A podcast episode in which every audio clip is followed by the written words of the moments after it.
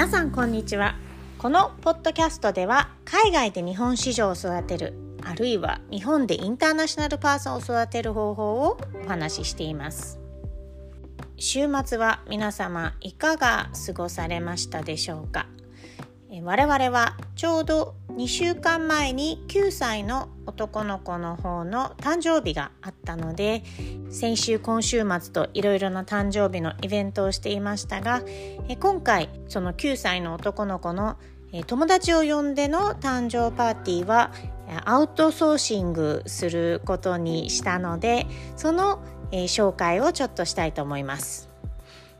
いろいろ家族内で話し合ってやっぱり誕生日パーティーってアウトソーシングしてしまうと味気ないなという印象があったので、えー、ホームパーティーの方がいいのではというふうに9歳の子に押していたんですけども、えー、結局今まで我々は去年もそれ以前のドイツに住んでいた時もうちでホームパーティーをしていて、えー、例えば宝探しとかいろんなゲームを我々の方で準備してで子供をまあ8人なり10人なりっていうような人数を呼んで、えー、やっていたんですけども今回は、えー、もう完全にそういったアウトソーシング施設に預けてしまうみたいな形を取ることにしました。まあ1回ぐらいはこういうパーティーも良いのではというもとで、えー、今回はレーザードームという大体においては郊外にある施設なんですけども、えーとまあ、シューティングゲームですねチームを作って打ち合いをするっていうようなところを2時間あの借りました。でスウェーデンは結構効率的な誕生日パーティーをするっていうことを以前お話ししたと思いますが2時間預けて本当にこっちは何もしないというような形式になっています。今回のレーザードームも、40分間ゲームをしてでそれはもう本当に子供同士のチームの区分けがあってそれで打ち合いをして統計も最後に出てあなたは10%の確率で当たってるとか40%の確率で当たってるとかランキングも出てでその40分間が終わった後、えー、40分間食事という風になっています。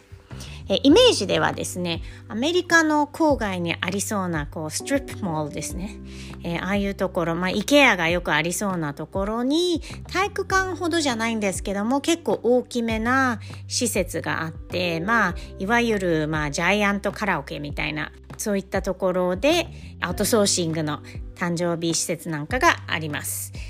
で呼ばれた側の子どもたちの親はもう本当にひたすら子どもたちを降ろして、まあ、近くにある IKEA とかそういった買い物ができるようなところで多分2時間とか過ごしてでまたピックアップで来るっていう風な形になってるので我々はホスト側の親としては本当に預けた後そのまあ施設内にあるお茶をするところでコーヒーを飲むだけっていういわゆるゲーセンとかカラオケとかそういうのもその施設内にあって、まあ、親なのでそのそのみんなが遊んでる間に自分たちはゲーセンをやってるっていうわけにはいかないのでもうひたすらとりあえず、えー、リラックスしてるみたいな形でした。で外からは中の様子も見えるので、まあ、画像はめちゃくちゃ悪かったですけど、えー、子どもたちが、まあ、お互いにこうシューティングしてるような画面が見れます。食事の時はさすがに、えー、親も入っていってインターアクションがあるという感じなんですけども、まあ、その40分間の食事の間にプレゼントを開けたりして子どもたち同士での会話を、まあ、盛り上げる役として親もちょっとコントリビューションできるかなっていう感じです。食事はとってもシンプルでハンバーガーかホットドッグを選べてまたケーキかアイスクリームを選ぶって感じなんですけども子どもたちの中ではかなり何回か来てる人たちも結構いて例えばおかわりができるっていうのを知っていてウェイターの人たちに、まあ、聞いてみたりあるいはまあ大したアイスクリームとかじゃないのであいらないとか言ったりして、えー、子どもたちってそういうとこすごい面白いなと思いました全体的な感想としては、えー、まあ一つ目に、えー、とにかく楽だけどやっぱり味気ない気はしますえー、親ももしかしたら一緒にそのシューティングゲームとかできたらもっと楽しいのかもしれないんですけども子どもたちだけのアクティビティなので、まあ、楽だけどちょっと後味としてはあまり残らないというのがあります。で2つ目にはですねやっぱりこういう施設を見るとちょっと面白いビジネスモデルだなというふうに、えー、感心して、えーえー、見てました。え、ー、と1人、まあ、参加費用2 3 0 0 0円ぐらいでなんで、まあ、8人とかだったら、えーまあ、2万円程度ですね。で、えーまあ、ホスト側がそういったえー、コストになるわけですけども、まあ、その代わりに誕生日プレゼントで似たような金額のプレゼントをもらうので子供へのキャッシュトランスファーかいなみたいな感じにちょっと思えたりするところもあったりして。で3つ目にやっぱりこういったレーザードーム、まあ、シューティングゲームなので、まあ、男の子ばっかりしかも似たような子ばっかりで7歳以上の子供を対象にしてるんですけどもまあ見てるとみんな789歳ぐらいの男の子ばっかりでみんなうちの子の友達もサッカーチームの子供たちを呼んでいましたが本当にちょっとあの笑えるところですけど、えー、みんな見かけが似た感じの9歳の男の子たちがたくさん来ていました。で今回ですね、えー、9歳になったということでプレゼントはまあどういうものが9歳の男の子に受けるのかなということをちょっとシェアすると、えー、まあ、えー、映画チケット映画まあカードですねをくれた人が3人もいました。であとはですね面白かったのはマクドナルド券ですね、まあ、好きそうですね9歳の子とか。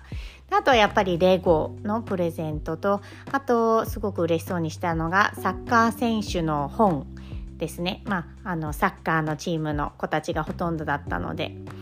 で今回、まあ、あの今日の今朝の誕生日会でもらったプレゼントじゃないんですけども面白いプレゼントでいいなと思ったのが、えー、いとこがくれたハエトリソウっていうんですか？食虫植物ですね。それを、えー、プレゼントとしてくれてすごく大事そうに育てているのでそういった、まあえー、変わったプレゼントもなかなかいいなというふうに思いました。